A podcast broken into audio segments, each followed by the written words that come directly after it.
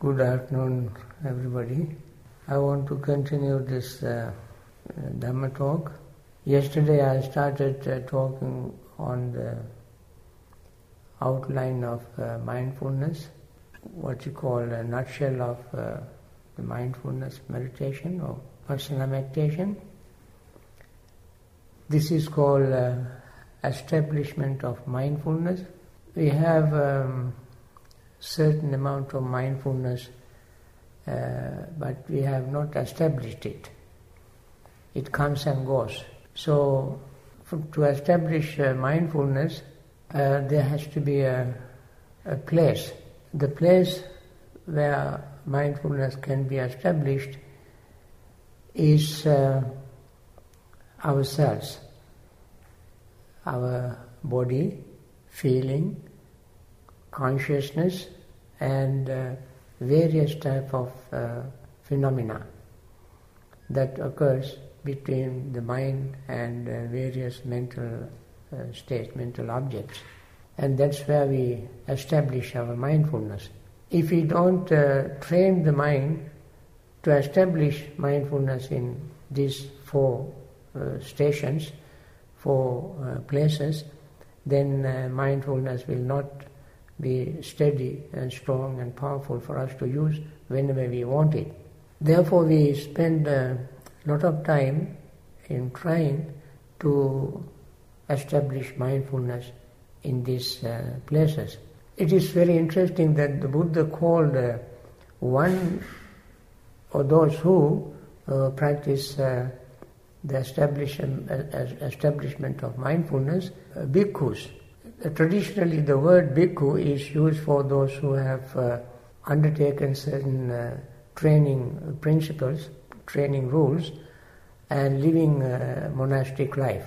That is a sort of a traditionally accepted uh, definition of uh, bhikkhu. But Buddha generally spoke the word, used the word bhikkhu in some places uh, without even having any making any reference to any ordained uh, persons. For instance, uh, when we gave the discourse on four foundations of mindfulness, which is called Mahasatipatthana Sutta at, in a township called uh, Kuru.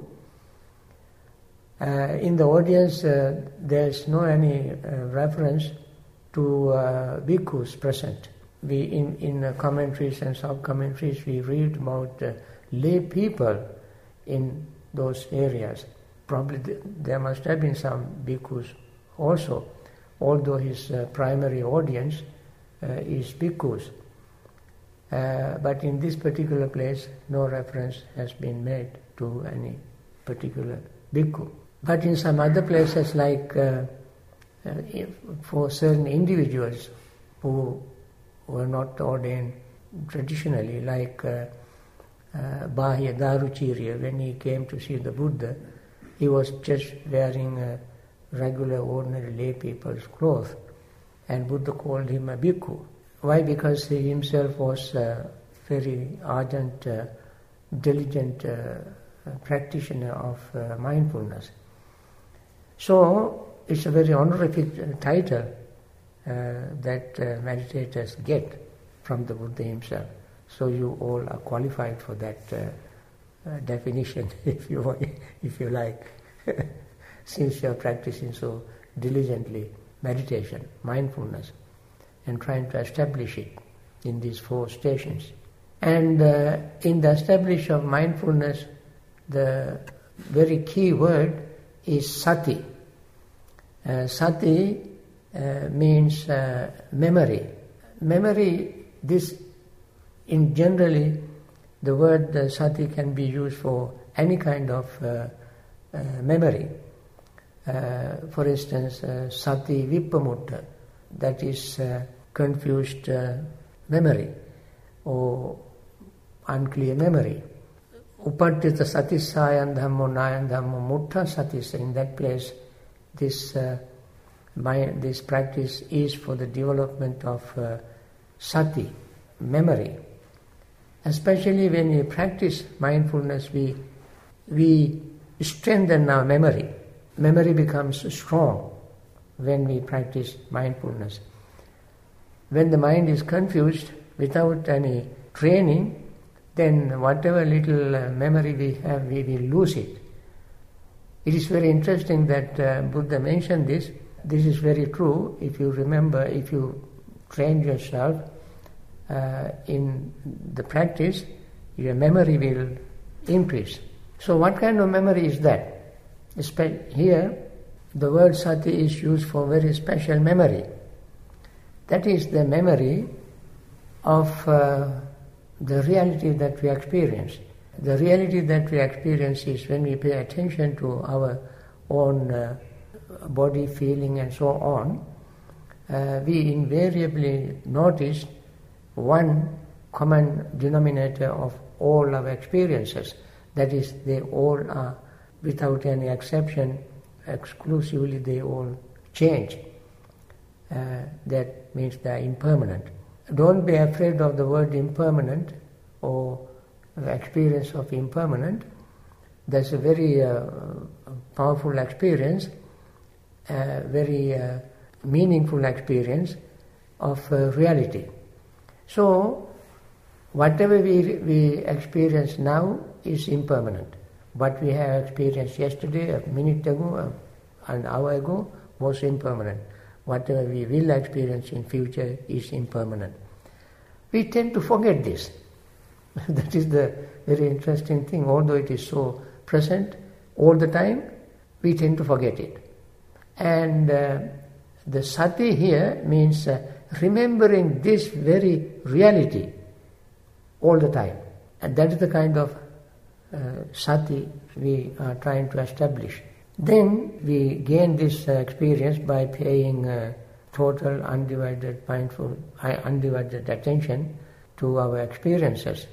And uh, this establishment of mindfulness also is called uh, by the Buddha direct way, and uh, or the only way.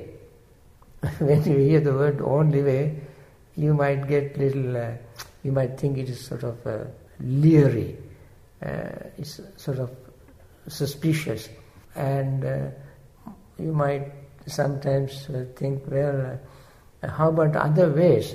Is it not a narrow-minded, uh, prejudiced uh, uh, way of expressing the teaching or the practice? Friends, don't be afraid of that either, because uh, we have, when we see the reality, uh, we will uh, not deny the fact that it is the only way. Only way for one thing. There may be many other ways for many other things, but for this, this is the only way. And Buddha used it uh, without any hesitation. Sometimes people call it only direct way. Uh, other ways are indirect. Uh, there are ways to go to heaven. Uh, there's a way to go to hell. There's a way to go to uh, animal kingdom. There's a way to go to ghost, ghostly uh, realms. There's a way to go to Brahma realms and so forth. There are ways, various ways to go to various places. But to go to the place that uh, we want to go, that Buddha wanted us to go, is there is only one way. And Buddha said, E sova maggo natanyo dassanasa visuddhya. Etam mitum me patipajyata marasetam pamochanam. Because this is the only way for vision and purification. Purification and vision, the only way. And uh, and Buddha also called this uh, uh, the only way sometimes uh, foundations of mindfulness, establishment of mindfulness uh, is the only way. It is the way to uh, delude Mara, evil one, to confuse evil one, to put him behind us. And uh, there's a very beautiful st- uh, statement in the Dhammapada Uttanena Appamadena Sanyamena Damenata Deepam Kairat Yang Ogho Nabikirati. Uttanena with diligence, Appamadena, uh, Uttanena, with, Uttanena means with uh, perseverance, Appamadena with diligence.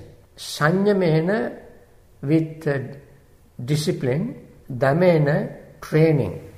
Uttanena, Appamana, Sanyamena, Damena. Deepam kairata medhavi. The wise one makes oneself an island. Makes oneself an island which no floods can inundate, which no flood can, can reach, make an island. When you hear the, the imagery of island, sometimes people might wonder, is it not very selfish? It so sounds like you are isolating yourself, precluding, precluding everybody. Friends, uh, even there is nothing to be afraid of. That is exactly what we want to do. To be isolated ourselves. Not just uh, physically. Even though we are isolated physically, we are not really isolated. We have a companion. No matter where we go, we go with our companion. What is our companion? Our greed. Our greed is our companion.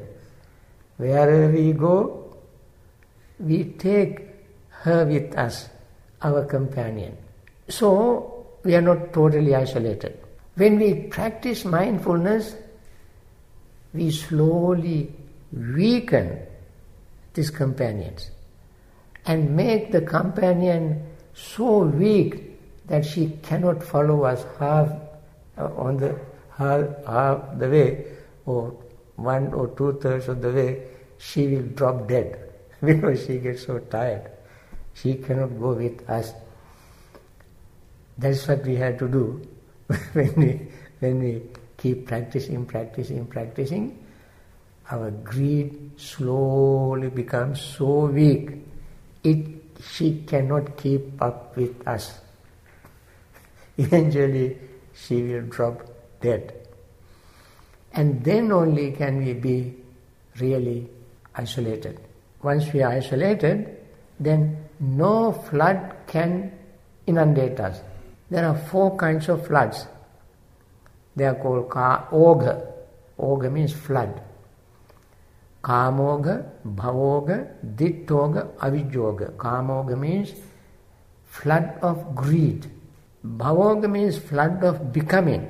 We want to become this, we want to become that, we want to become that, and so forth. Or become this being or that being. Avijjoga is a, a flood of ignorance. Boy, that is so powerful. It is almost impossible to weaken until we attain full liberation. And Dittoga is a, a flood of views.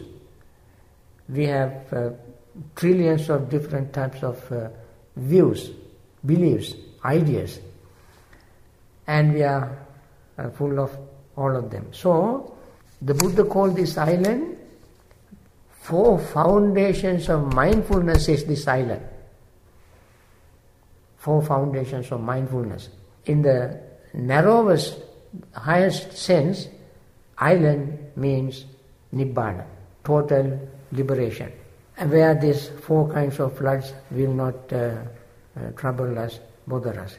And uh, the path we lead or take to go there is a really lonely path. You know, even if we want to take somebody, we cannot take along with us. When you sit here, although there are so many people here, you are alone. You don't meditate for others. Others don't give a, an iota of help to you to develop your mind. They are doing their own business. Each and every one of us practice for ourselves. Individually, personally. I cannot meditate for you, nor can you meditate for me. And I cannot, uh, you know, inject some kind of uh, little uh, peace into your mind, you practice it. Amidst of millions of individuals, you sit among them and you meditate for yourself. And it is you who develop your mind. You can see all kind of uh, monkey mind or non-monkey mind is within you. Nobody can make it for you. So, in that sense also this is an, this uh, only uh, lonely way. When I, when I am hungry, I feel hunger and I eat. You cannot eat for me, and so forth and so on. Honestly speaking, truly speaking, we all, each and every one of us in that respect, is in our own little island. So we are practicing uh, to keep ourselves uh, moving on alone with ourselves. When we are born, we born we are born alone. When we die, we die alone. When we live, we really, literally live alone. Although there are some others around us, uh, periodically they might help us anyway. But uh, in the true sense of the word, we live lonely life. And when we practice mindfulness, we will not be lonely. We may be alone, but we will not be lonely because we have so much stuff within ourselves to work with. they give us plenty of uh, opportunity and lot of companions we have with us to go on the on the way. So Buddha said, Eso maggo natanyo dasanasa visuddhya. This is the only way for gaining vision and purification. In fact, the purpose of this meditation, vipassana meditation, is fivefold. And we always must remember this fivefold purpose of this practice. It is outlined in Mahasatipatthana Sutta at the very beginning, at the introductory passage. It is uh, mentioned, although we tend to just brush it aside or overlook it and ignore it, but uh, the, the purpose is given right there. Fivefold purpose. Let us take each of them in turn and try to understand what these five fivefold. First, I enumerate them and then I go through each of them uh, one by one to with little um, uh, explanation. Number one is called Sattanang Visuddhya for the purification of beings. Beings. Who are the beings? This word being also is very important. Satta. Satta in Pali is translated into English as beings. Not being uh, the verbal form, but the an entity, living entity, being. Being, we all are beings. But uh, in this definition, according to this definition, Buddha and Arahants are not beings. What is the definition of being? A Buddha, the definition is like a punning on word. He said, Satto asattoti satto. Asattoti satto. Asatta means clinging. Clinging, hold, or grabbing to, grabbing or holding on to something is called a being. What are the things being's holding on to? Grabbing, they hold on to the form, they hold on to the feelings, we all hold on to the perceptions, we hold on to the volitional formations, we hold on to our consciousness, and therefore we are all called beings. Beings means satto asatto, king satto, king asatto, rupe asattati, vedanaya asattati, sanyaya asattati, sankharesu asattati, vinyanasmin asattati. We hold on to form, hold on to feelings, hold on to perceptions, hold on to volitional formations, and we hold on to our consciousness. Therefore, we are all called beings. Buddhas are not called beings. Asattan sugatang buddhang. When Buddha was uh, described, he was described as asatta. We are satta, he was asatta. Asatta means one who does not hold on to any of these aggregates. His body is there, but he doesn't hold on to it. His feelings were there, he did not hold on to any feelings. Perception was there, did not hold on to the perception. His volitional, he had volitional formations. He did not hold on to them. And uh, he has consciousness, he did not hold on to that. And therefore, Buddha and Arahants are not called beings. Everybody else is called a being. So, they need purification to become non being.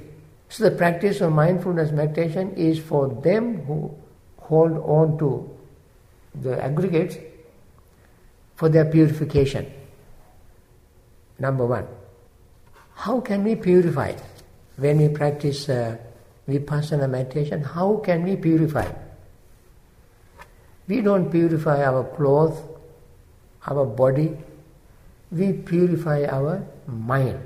How can we purify? You know, if we know the technique of vipassana meditation, we can see how it purifies our mind. I, I mentioned several times when you sit on a cushion and focus our mind, that alone does not purify our mind.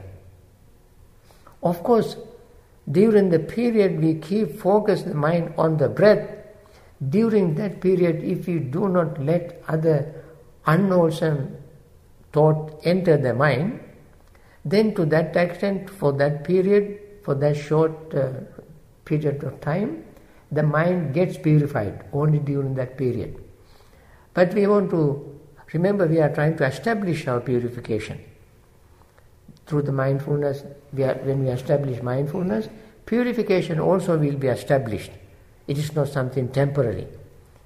So, there are various ways uh, Buddha has uh, given in various places. They all separately mentioned look like unrelated to our practice of meditation, but they all are related to our meditation practice.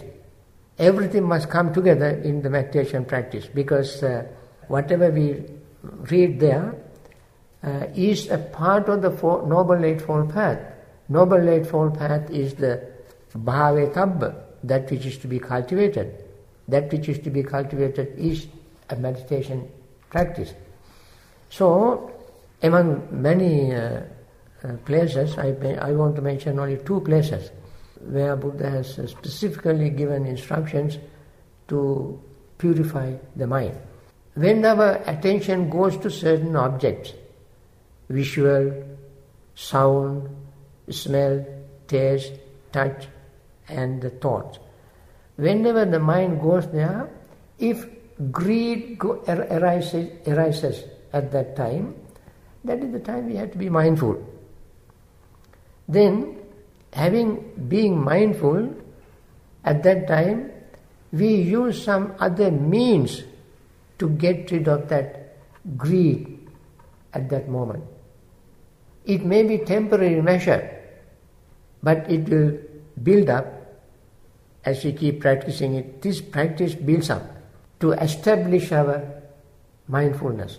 The simile Buddha has given is suppose a, a carpenter, when he works, he if he wants to get rid of a little uh, nail which is stuck in the wood, uh, what he does, he takes another sharp object and slowly uh, drive that in to remove the, the nail.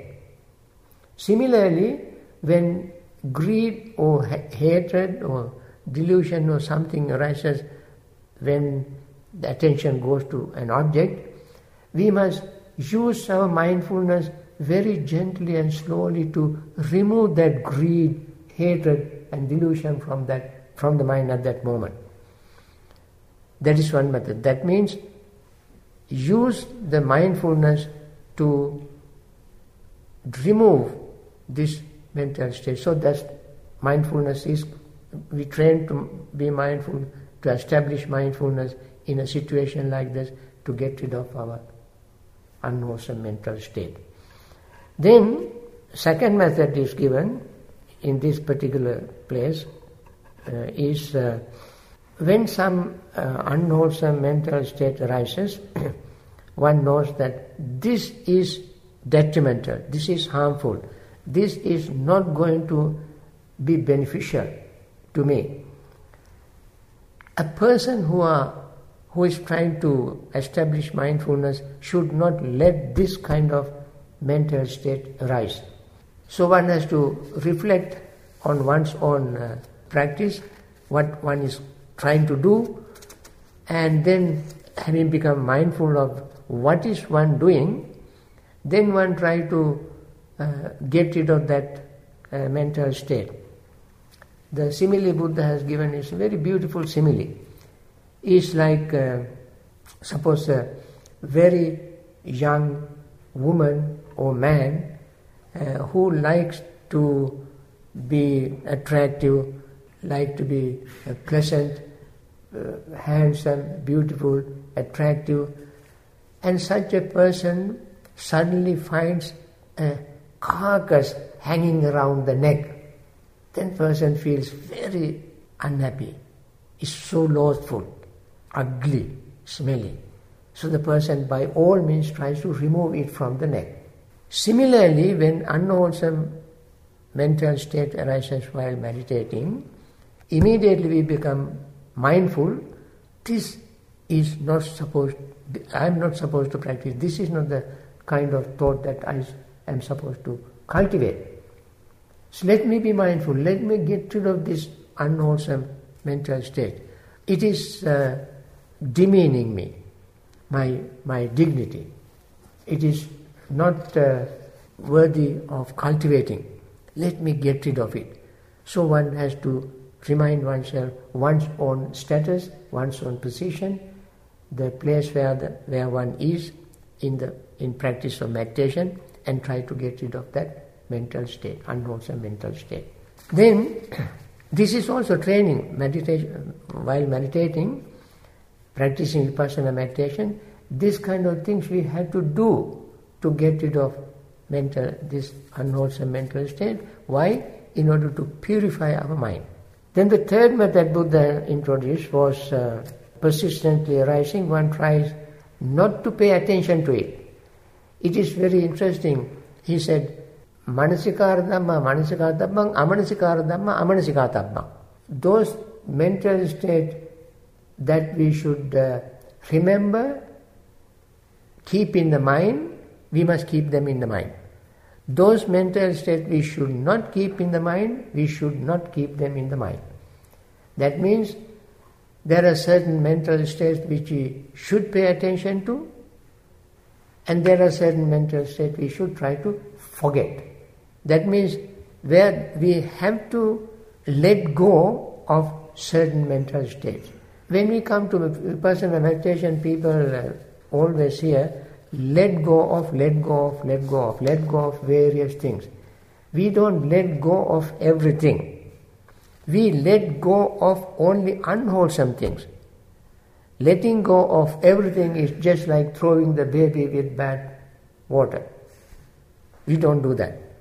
We let go of unwholesome things and keep the wholesome things.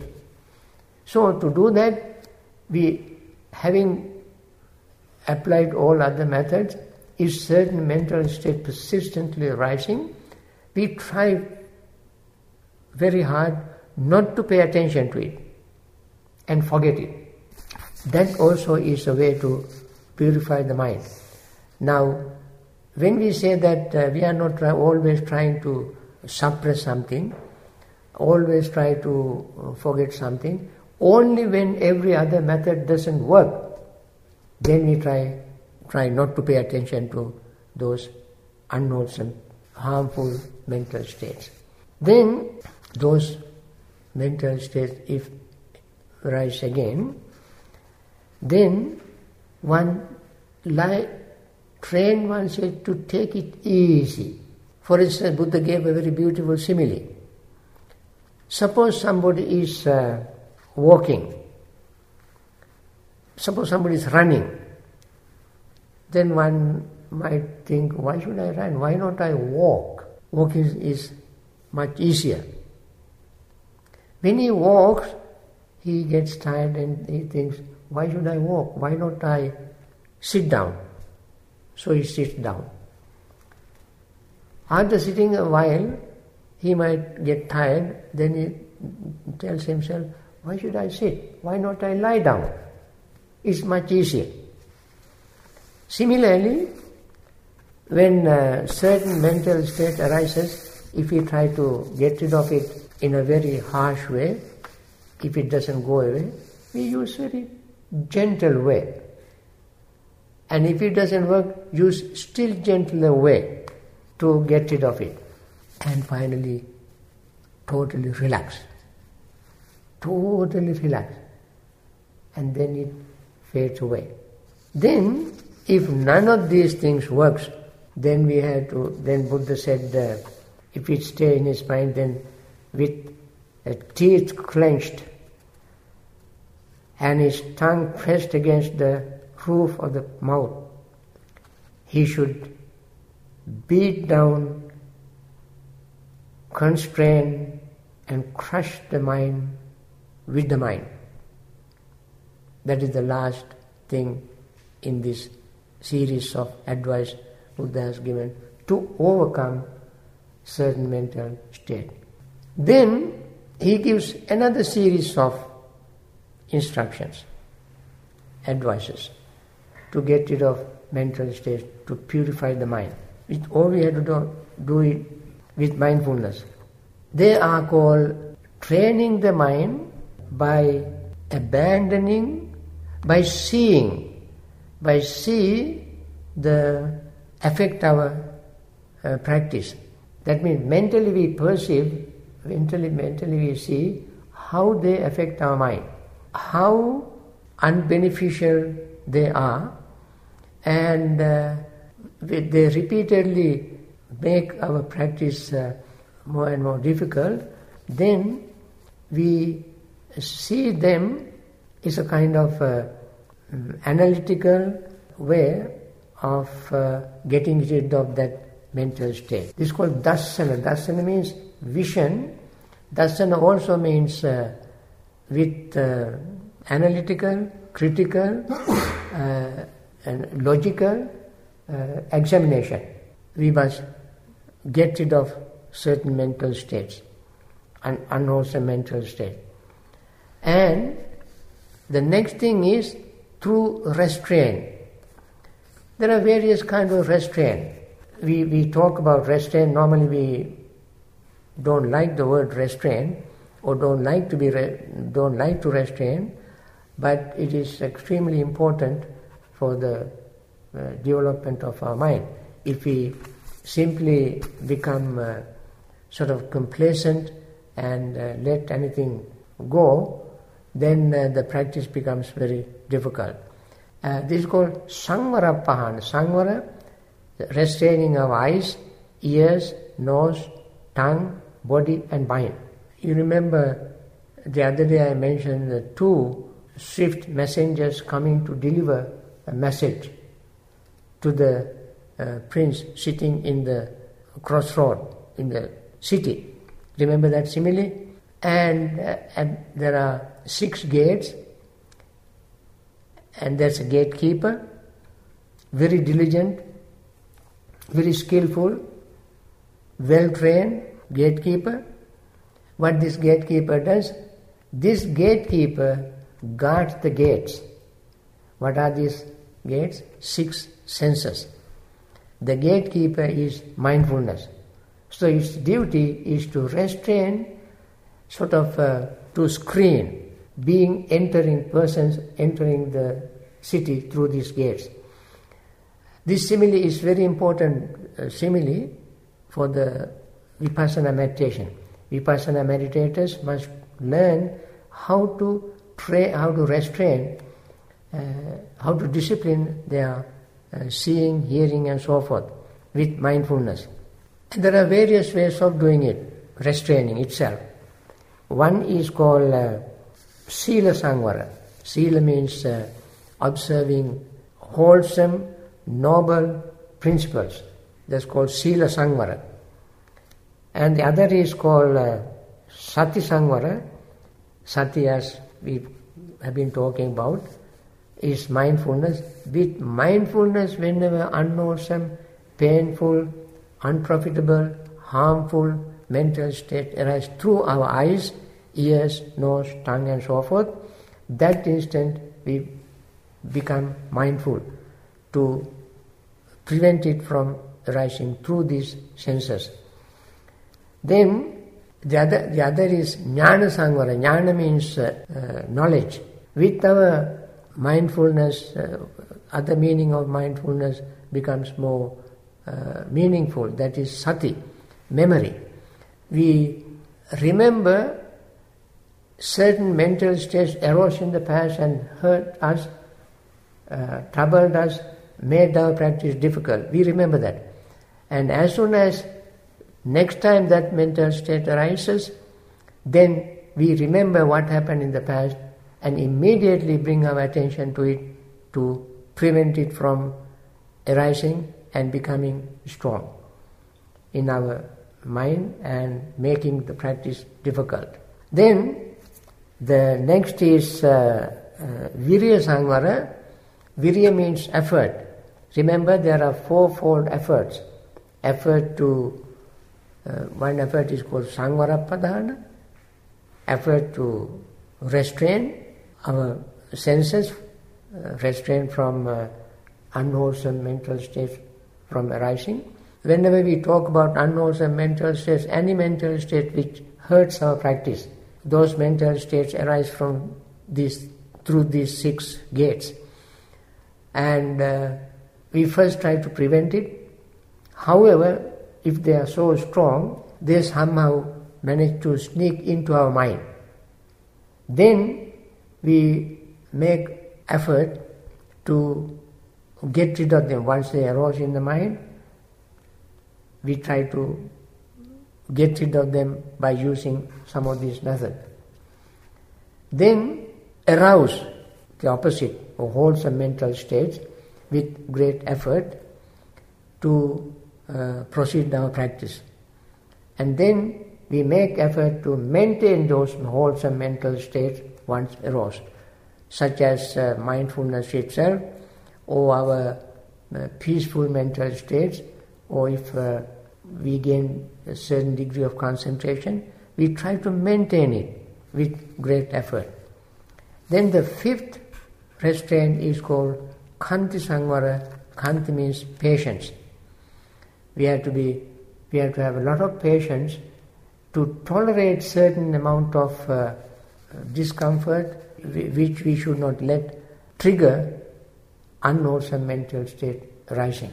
With uh, patience, we tolerate certain discomfort and uh, once sometimes when discomfort painful state arises along with that negative mental state can also arise so with great patience we tolerate discomfort and do not allow unwholesome mental state uh, destroy our practice this is called restraining and the other way of training and purifying the mind is using what we use.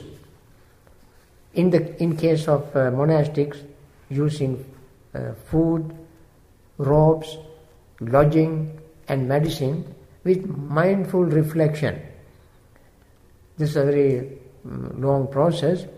Uh, in short, uh, we mindfully use this, in our case, four requisites food, uh, robes, lodging, and medicine. We use only for the for serving those particular purposes of those things. For instance, food we use mindfully in order to get rid of our hunger, not to become greedy, uh, not to build up our uh, pride, or not to make ourselves look uh, attractive, and so forth we use the, the food only to maintain this body and it's called brahmacharya anugrahaya.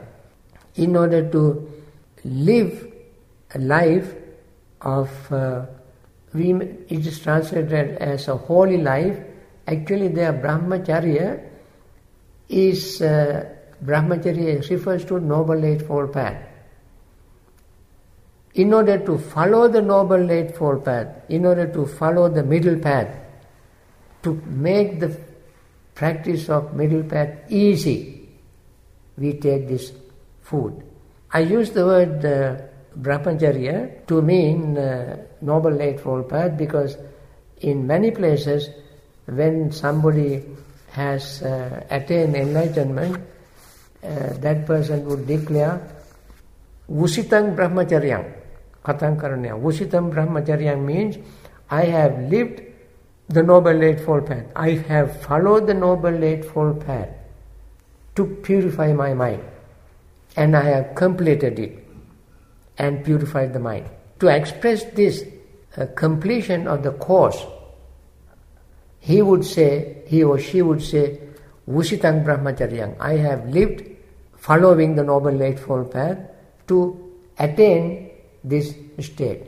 In the Buddha's dispensation, the word brahmacharya therefore refers to the uh, to two meanings. One is uh, celibate life, the other is the one who attains the noble, one who attains the um, stream, what you call enlightenment, arahanthood, doesn't follow only the uh, celibate life. He also follows various other uh, principles. All of them are included in the Noble Eightfold Path. Therefore, when he says Vusitang Brahmacharyam, he means I have completed the training of the Noble Eightfold Path to attain this state.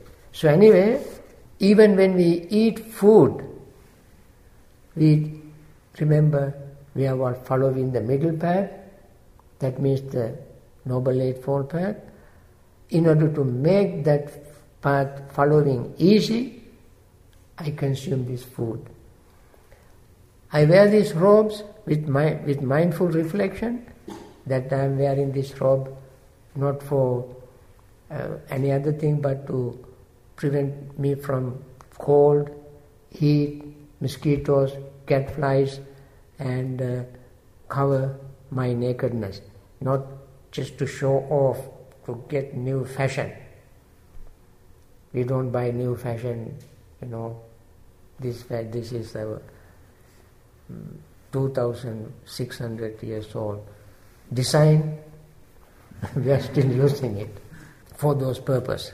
And then we use shelter also for preventing uh, from getting cold to prevent uh, us from being affected by the weather, uh, insects, animals, and so forth and we take medicine with mindful reflection only to get well and make it uh, ease. So, using using the basic fundamental material requisites with mindful reflection, also we can reduce our unwholesome mental state and cleanse the mind.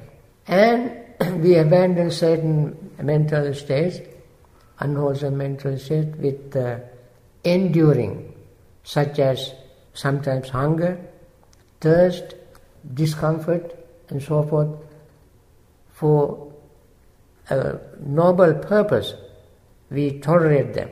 And uh, also we try to clean our, our mind by avoiding certain situations when we get involved in those situations, we can get, uh, mind can get uh, tempted, get into a lot of uh, trouble.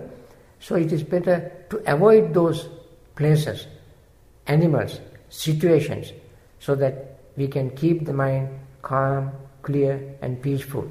And uh, the last, of course, is the developing. We have to develop various mental states. They are called factors of enlightenment, each of which we have to develop in order to purify our mind. So this is one purpose, one of the five purposes of vipassana meditation. That is purification of being. There are various methods of purification.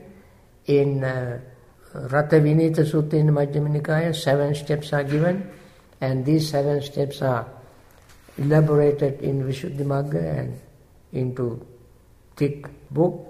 Uh, so, the practice of mindfulness is to purify our mind, clean our mind. One of the purposes. There are four other purposes which I will mention later on, but uh, for now I should stop here. It's uh, I think my time is up. Tomorrow I will start. I will continue uh, the other four purposes.